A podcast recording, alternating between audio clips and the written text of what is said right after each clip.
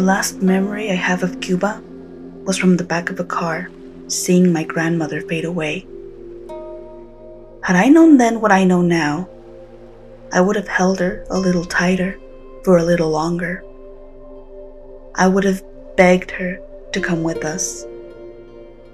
Taken away from us too soon, my grandmother now lives in all of our memories, our stories of her life, and our joy when we talk about her.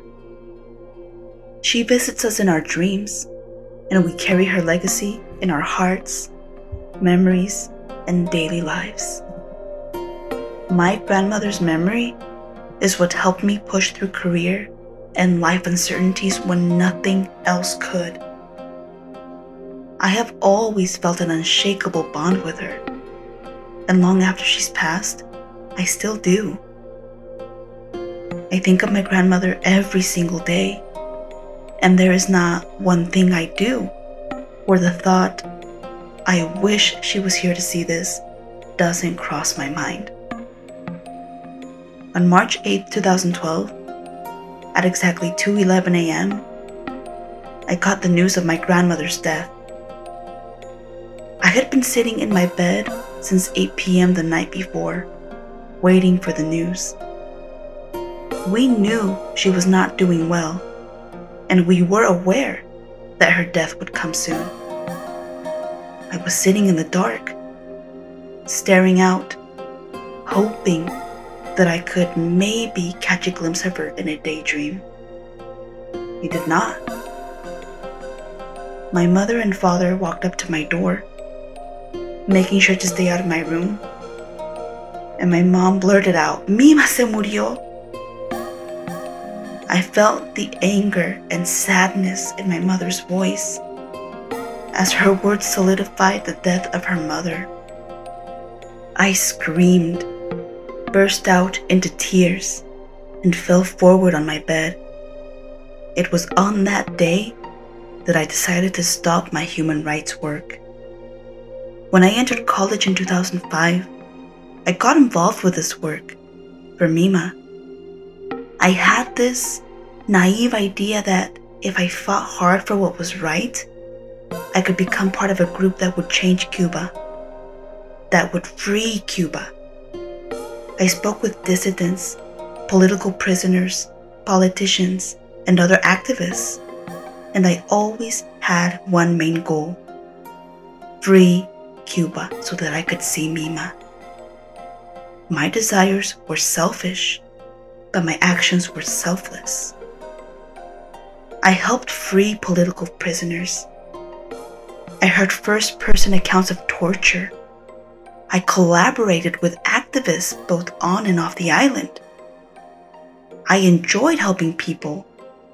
I enjoyed the illusion of making a difference. However, my goal was always the same have the freedom to see my grandmother. Between her last visit to us in Miami in 2009 and her death in 2012, we stayed in communication through monthly phone calls. Priceless 30 second conversations during which I would tell her about how I was leading rallies to protest the Cuban regime, how I was speaking one on one with political prisoners, how I had met a famous political prisoner's daughter, how I was helping dissidents on and off the island, she relished in my human rights work. She took it all in. She was proud of me. I lived for those 30 seconds. I looked forward to them. Throughout the time she was alive and when I couldn't speak to her over the phone, which was our only form of communication for the majority of the time, I would see her in my dreams. I began having a recurring dream when I was around 15 years old, where I would be sitting on a faded orange bench atop a large hill which overlooked a vast and beautiful blue sea. It would always be windy on this hill, and the long green and yellow grass always swayed towards me. I would sit on that bench and wait for Mima to show up. She always did. She and I would then walk down the hill and find ourselves on a beach with strong, assertive waves that would beat the shore with their power. We would walk hand in hand, and in every dream, she would have a message for me to give to my mom. Messages about feeling proud of my mom. Messages that she was always with her. And messages that no matter where we were or how far away we were from one another, we were always together. After we'd talk, we would begin to fly together. The sensation always being like the moment right before a roller coaster would drop you 100 feet down. It was exhilarating. We would fly back to Cuba, and then we would fly to Finland, and always end our adventures in the USA. It was in that recurring dream that I made it possible to share every detail of my life since leaving Cuba with Mima. We would go back to her balcony in Cuba and we would dance and sing and look out. This time, I wouldn't see trees. I would see a wide, open, and endless sea.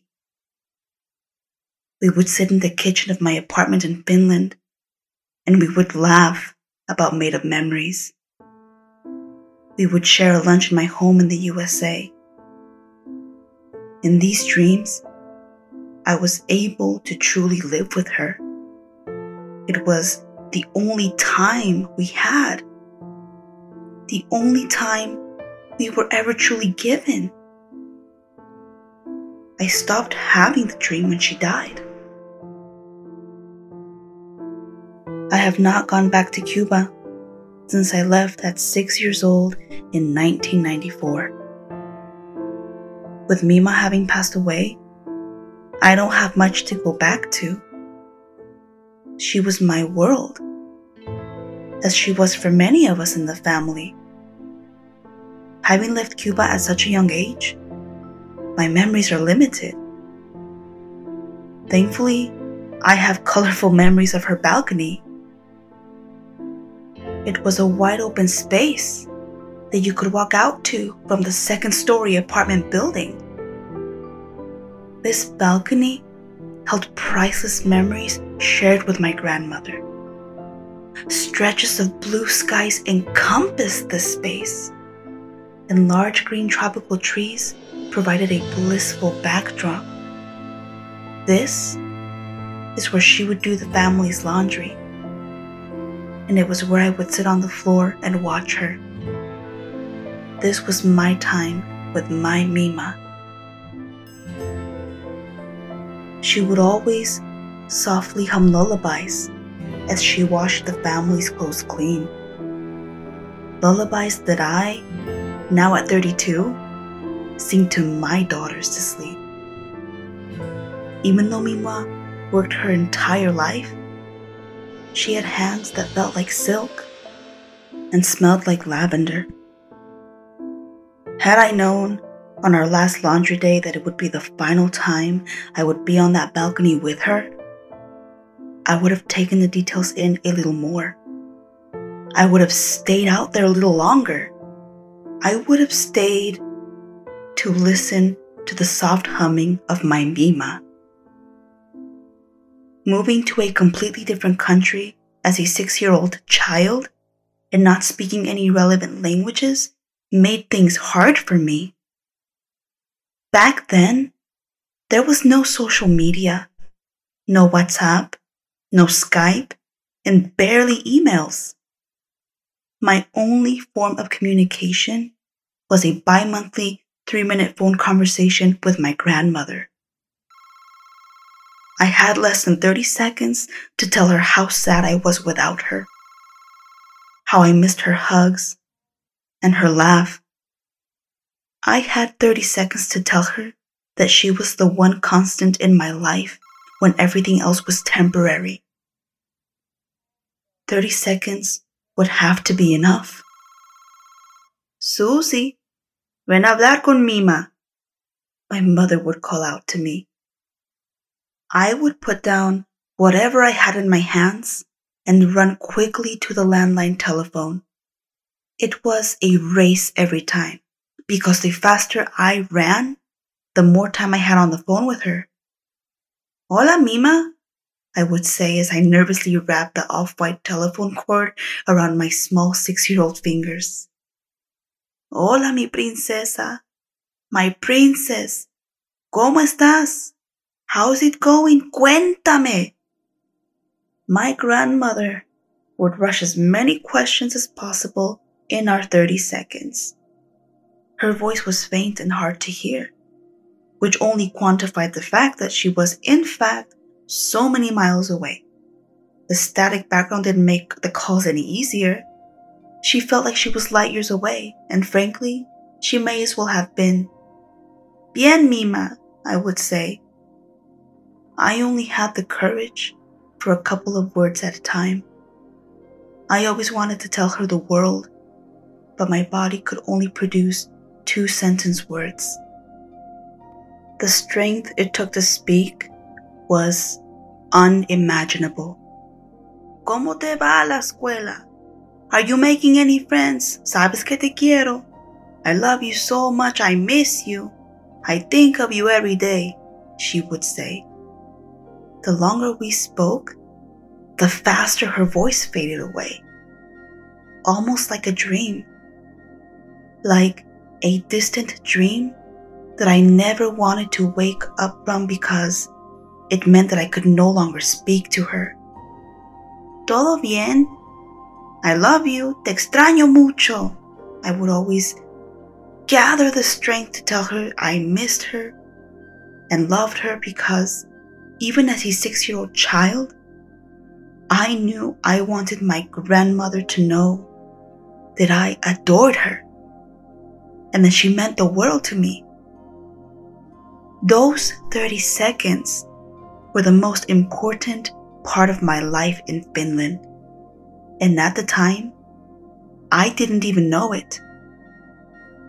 Before passing the phone back to my mom, my grandmother would always say her goodbyes the same way. Te adoro, mi negra. Un día pronto nos veremos. One day, soon, we will see each other again, she would say.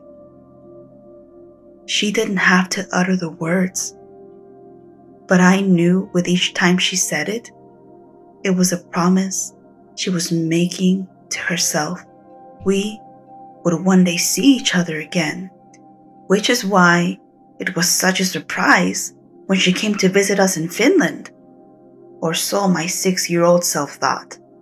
One day, me and my sister woke up and found a kind of shadow imprinted on our second story apartment window. It looked like the silhouette of an angel, a kind of halo wing like structures on either side, and a smudged type of face under the halo. Mira, it's Mima, it's Mima! I shouted that morning as I ran into my parents' room with my eyes filled with happy tears.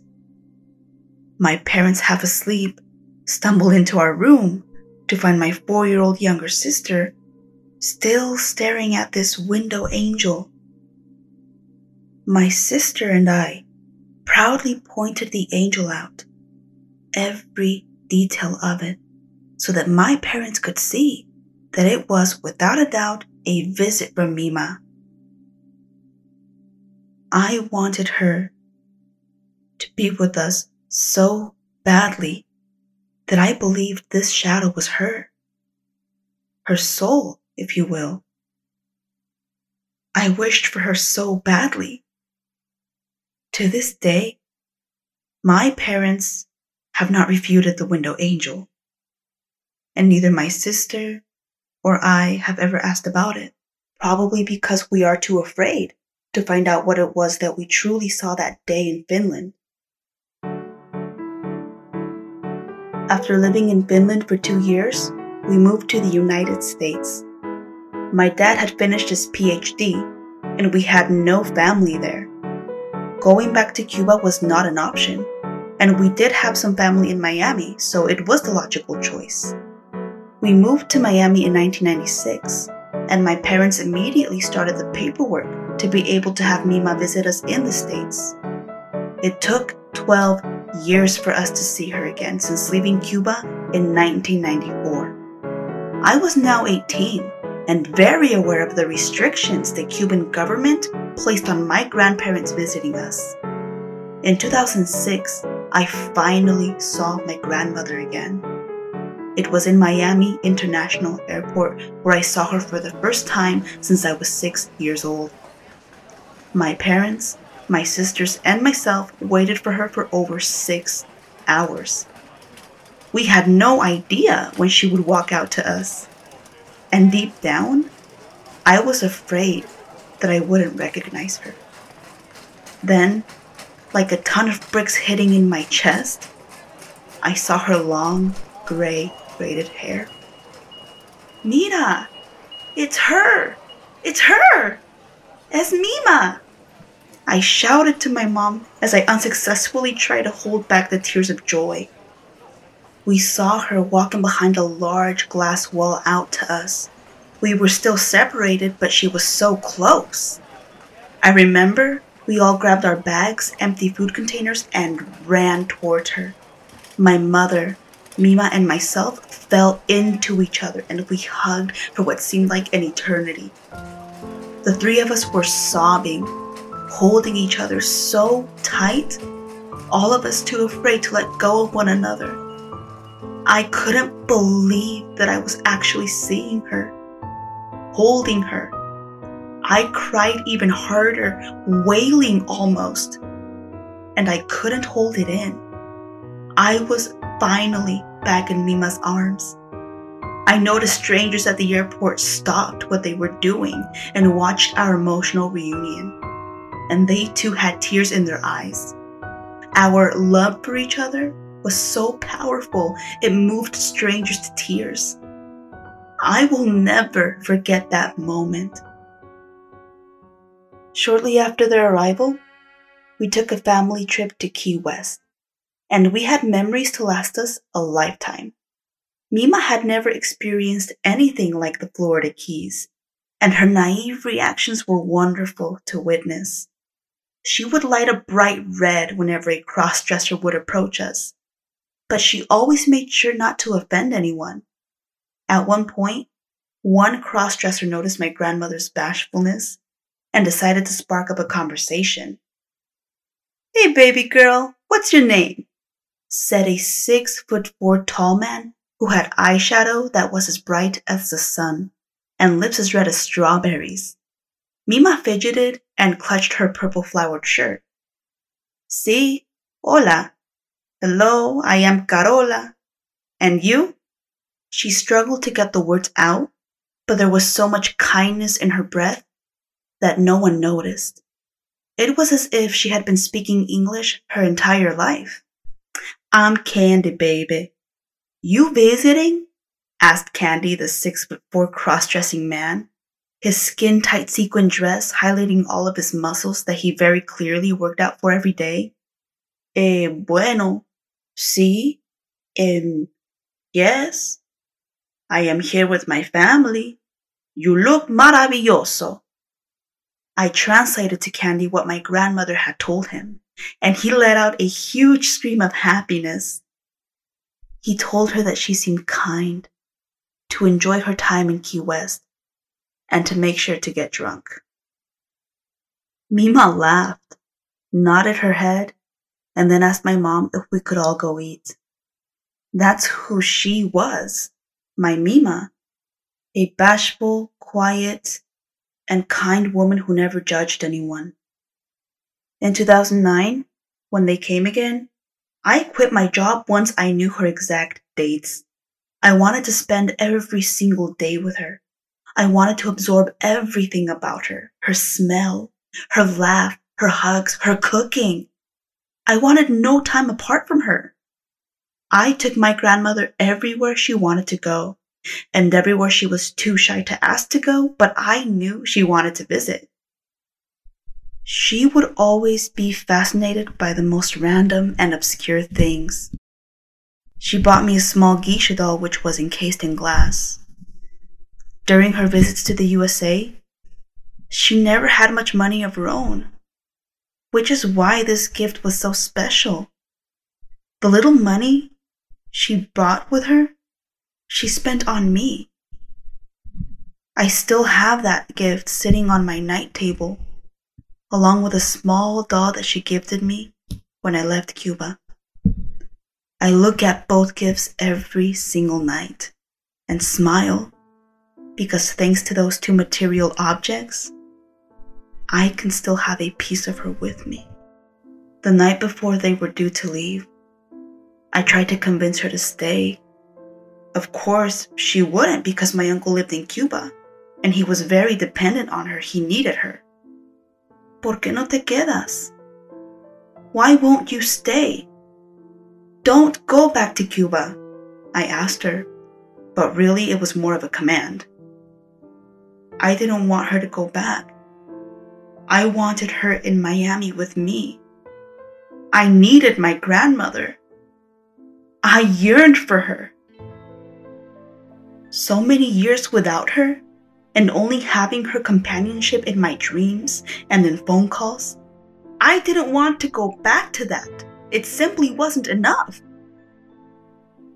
Mi vida, yo no puedo, she replied while stirring the ropa vieja sauce.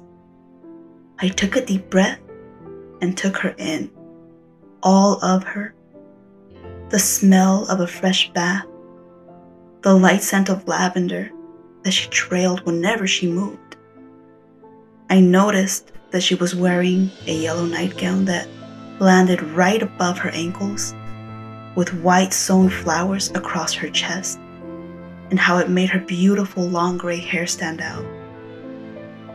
Finally, I took in the smell of the spices in her unbeatable sauce peppers, lemons, onions, garlic, and her magic. Why? Just stay. Sería tan fácil.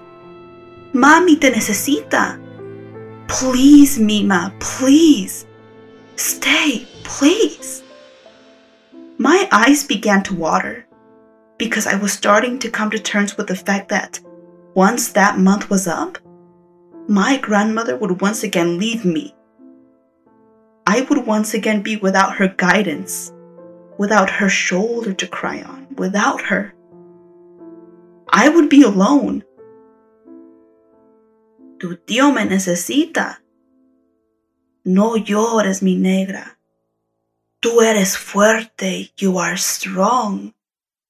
I'm so proud of everything you're accomplishing.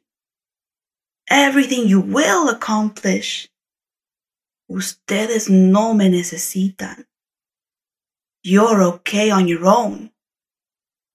At that point, I was sobbing. I couldn't understand why she just wouldn't stay. It was so easy.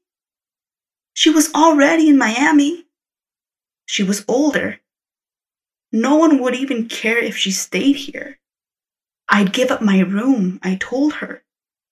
I would sleep on the couch, and she could have my space. I would have done anything to get my grandmother to stay. She hugged me tight, and I felt at home in her warm hug. I felt an unshakable calmness every single time she hugged me. And I didn't want that moment to end.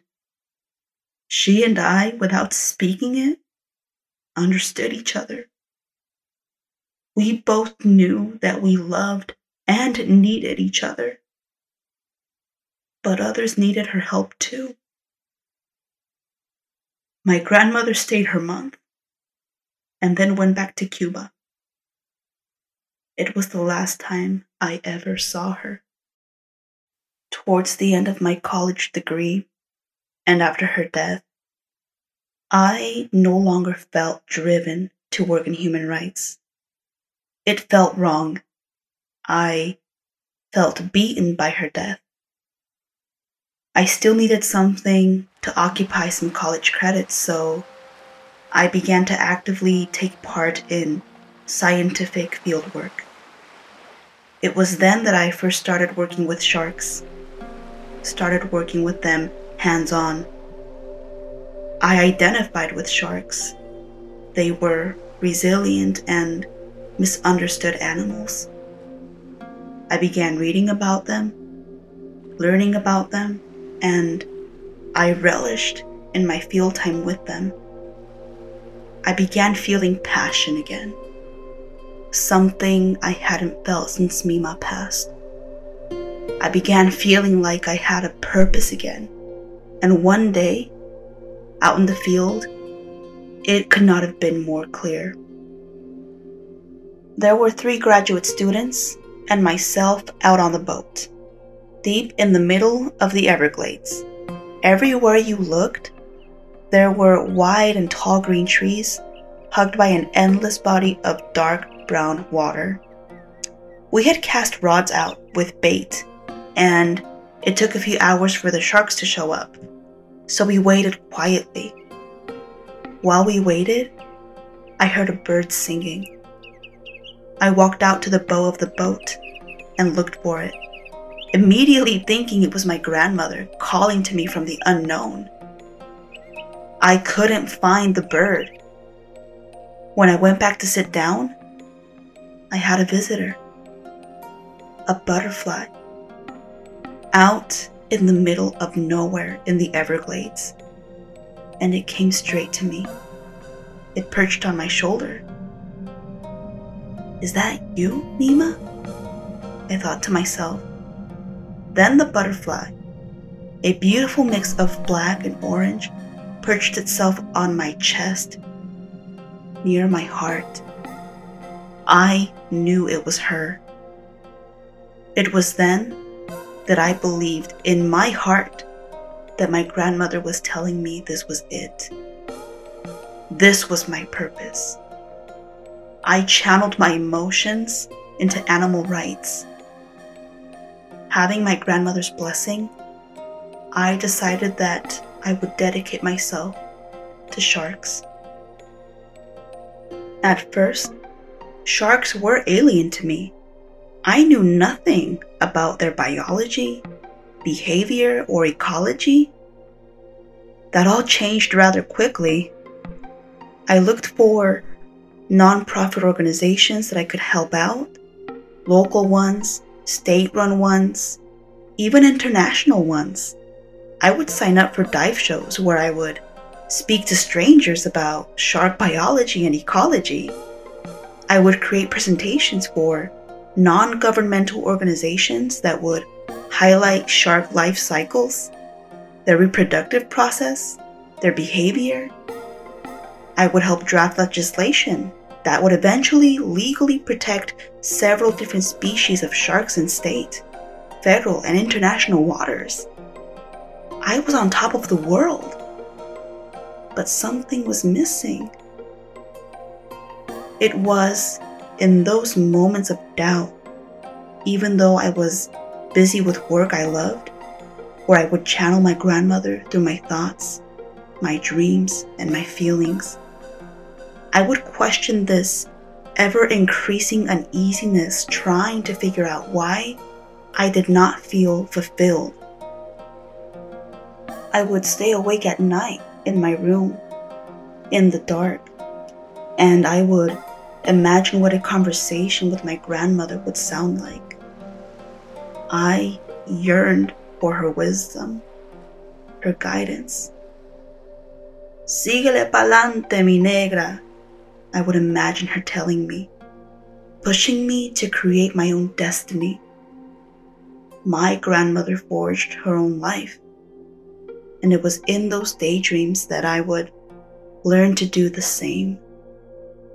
Inspired by her resilience, her hard work, and her determination, I realized that I would create my own legacy just like she did. When I got involved with human rights work, I did it with the hopes that my action would lead to a free Cuba. And in turn, I would finally have unlimited and unrestricted time with Mima. Her death shattered my world, but it also made me realize that I needed to make things happen for myself. Using the strength that my grandmother's memory gave me, I created Save the Sharks.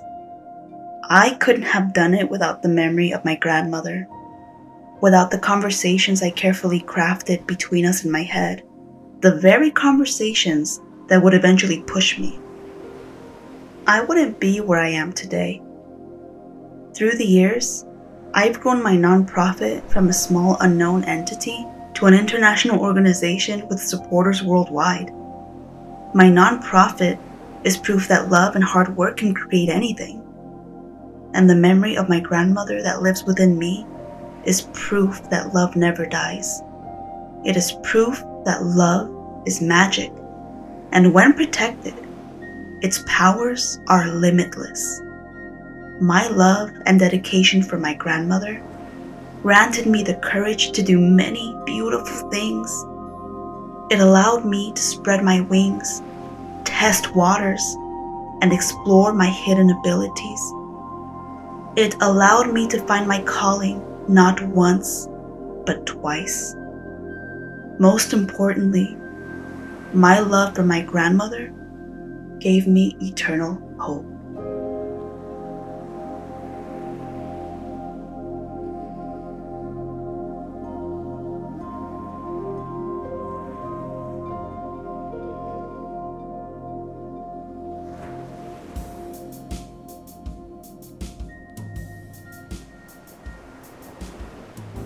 Those of you out there listening, that was The Time We Had, an essay in dramatic form written by Susana Ramirez, as performed by my sister and great actor Brenda Zamora. Susana Ramirez is a writer who tells stories of family, loss, memories, heritage, and identity. Susana is also the co founder and director of Save the Sharks, which is dedicated to the conservation and preservation of sharks. To find out more about this organization, please visit SaveTheSharksOrg.com.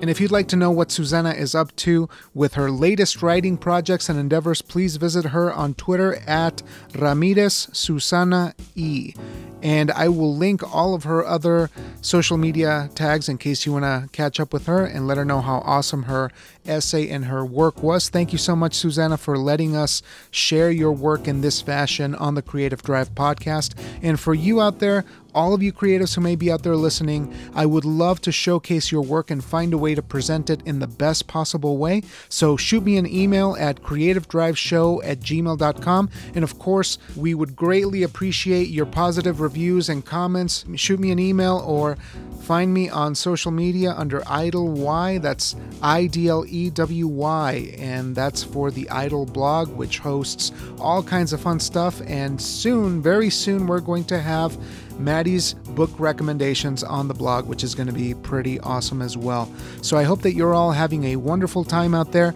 no matter where you are, no matter what your station is in life. Please continue to make art because it is the thing that's going to help us heal during this difficult time. So please don't stop making stuff. And with that said, I will leave you be. Have a great day.